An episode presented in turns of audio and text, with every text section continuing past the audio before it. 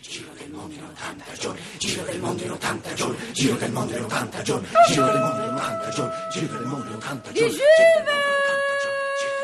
Il giro del mondo. In 80 giorni. Di Jules Verne.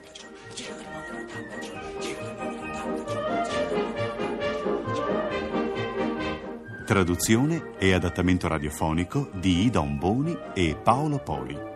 Regia di Vilda Ciurlo. Sesto episodio. La lunga mano della legge.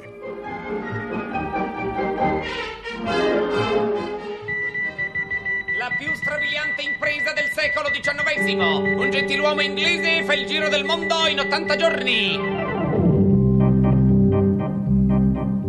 Fogg è da Londra partito per girar tutta intorno la terra e tornarsene poi in Inghilterra dopo 80 brevissimi dì. Phileas Fogg, Passepartout con Sir Francis giù discendono dall'elefante, si nascondono in mezzo alle piante per potere un'indiana salvar. Mentre il fumo del rogo già sale, Passepartout terrorizza i fakiri, Phileas Fogg può con mille raggiri la fanciulla portare con sé.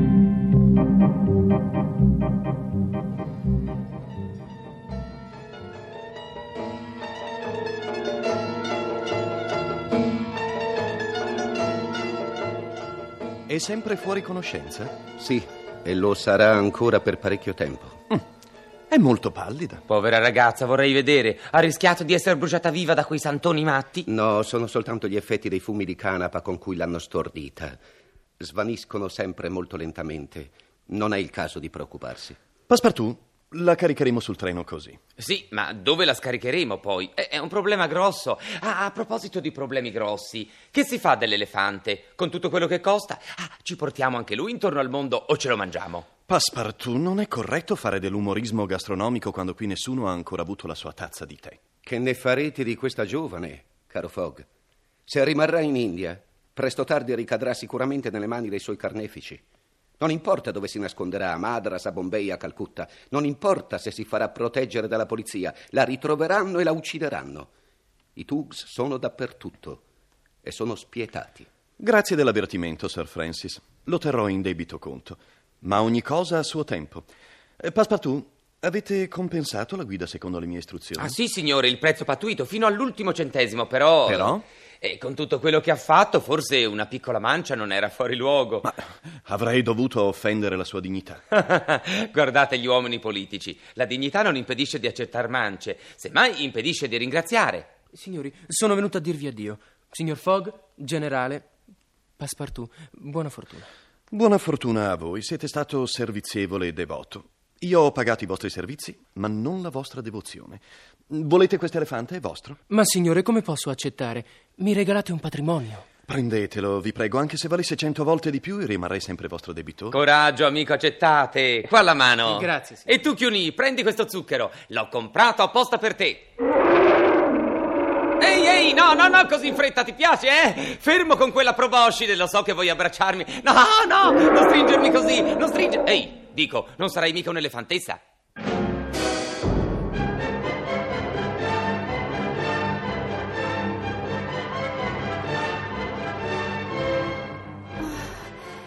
Chi siete? Dove sono? Su di un treno che vi porta a Calcutta, signore.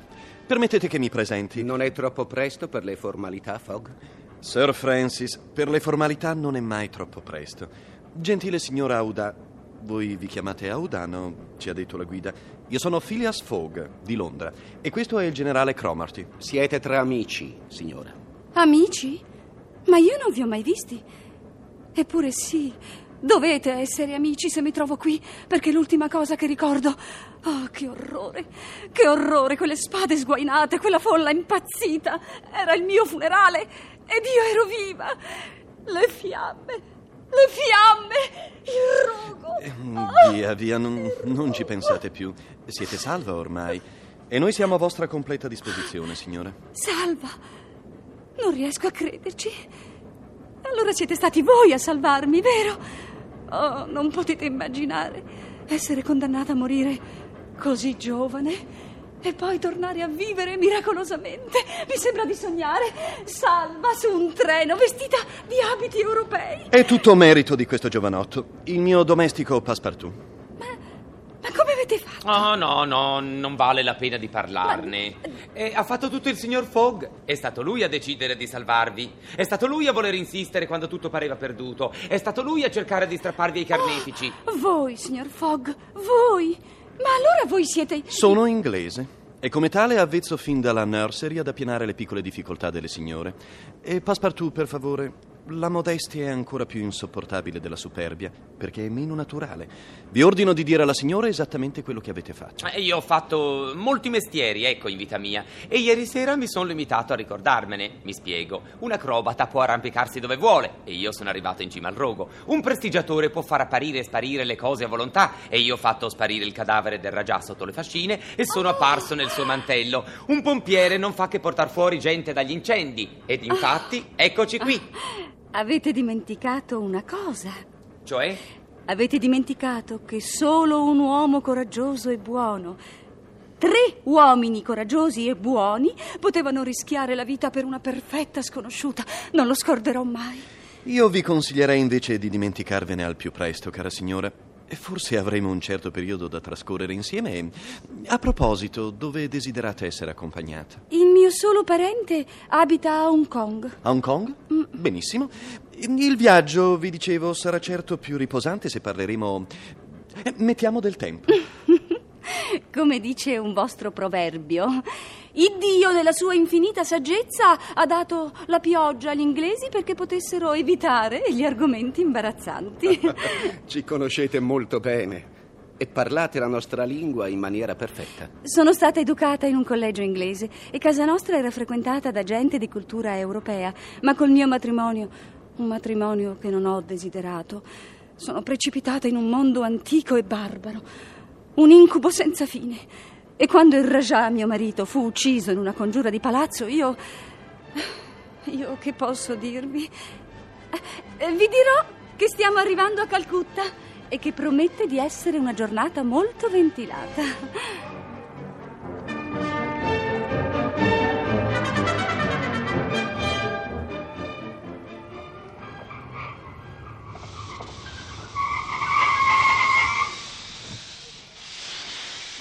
Calcutta! Calcutta!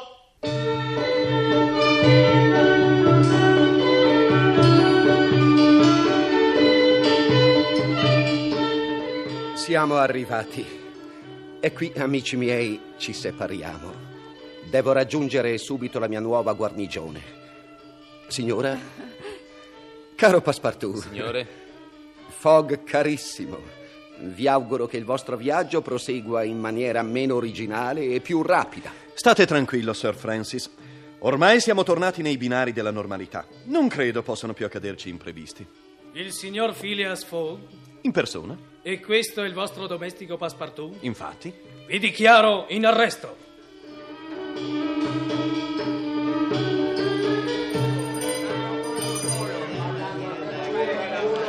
In questo tempio della giustizia c'è un odore di muffa come se un pezzo di formaggio fosse morto qui di recente in penose circostanze. Dovete abbandonarmi subito, signor Fogg, subito, immediatamente. Vi processano per colpa mia, perché mi avete salvato, non posso permetterlo. Avete già corso troppi rischi per me. Ho detto che vi condurrò a Hong Kong e vi condurrò a Hong Kong. Ma come si fa? Il piroscafo parte a mezzogiorno. Mio effervescente amico, agitandovi come se aveste ingoiato una tarantola non accelererete le cose.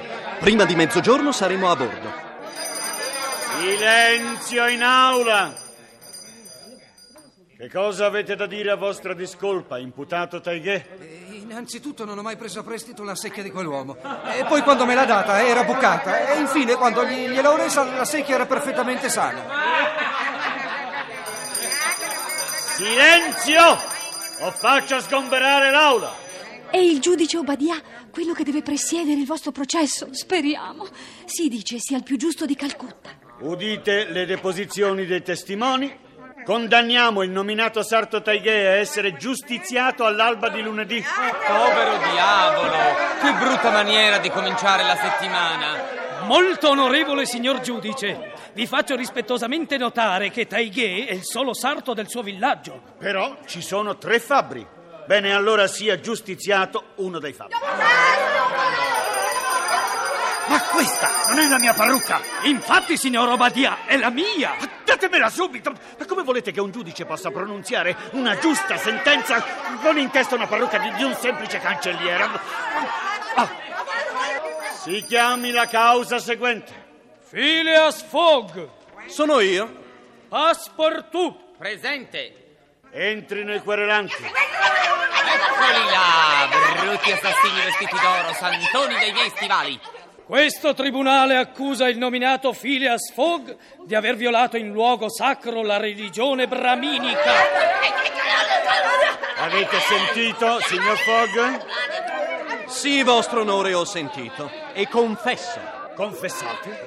Sì, vostro onore, confesso. Ho un impegno urgente, così si fa prima. Però esigo che questi tre cosiddetti santoni confessino a loro volta. Confessino. E che cosa? Quello che stavano per fare davanti alla pagoda di Pillaghi.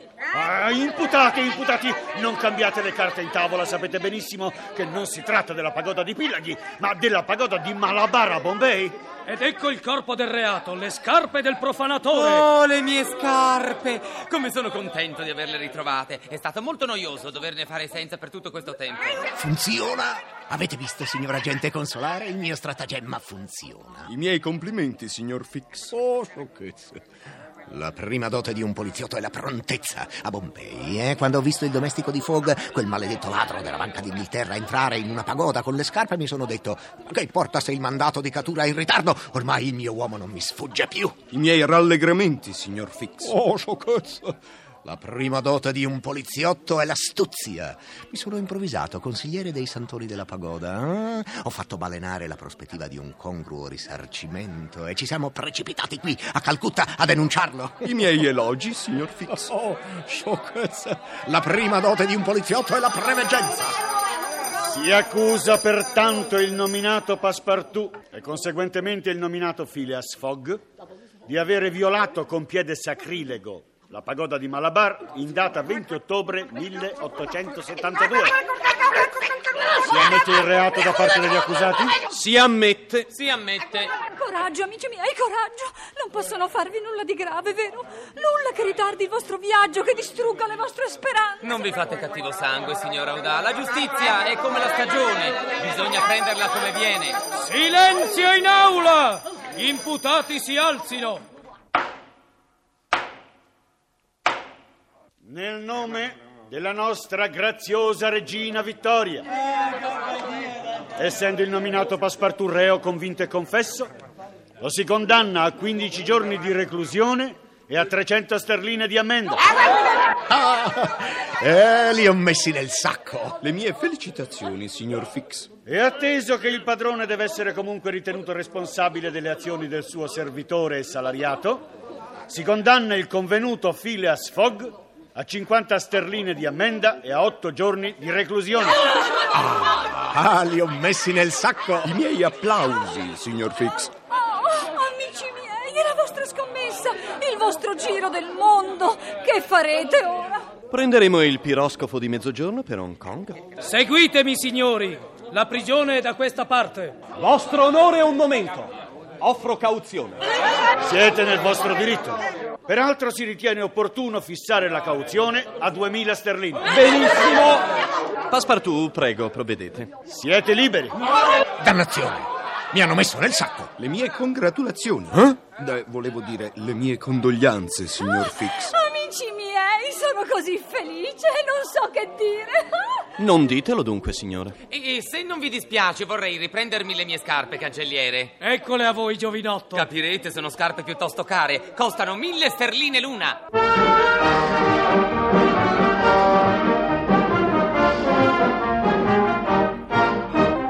Abbiamo trasmesso il sesto episodio del romanzo Il giro del mondo in 80 giorni di Jules Verne. Traduzione e adattamento radiofonico di Ida Omboni e Paolo Poli.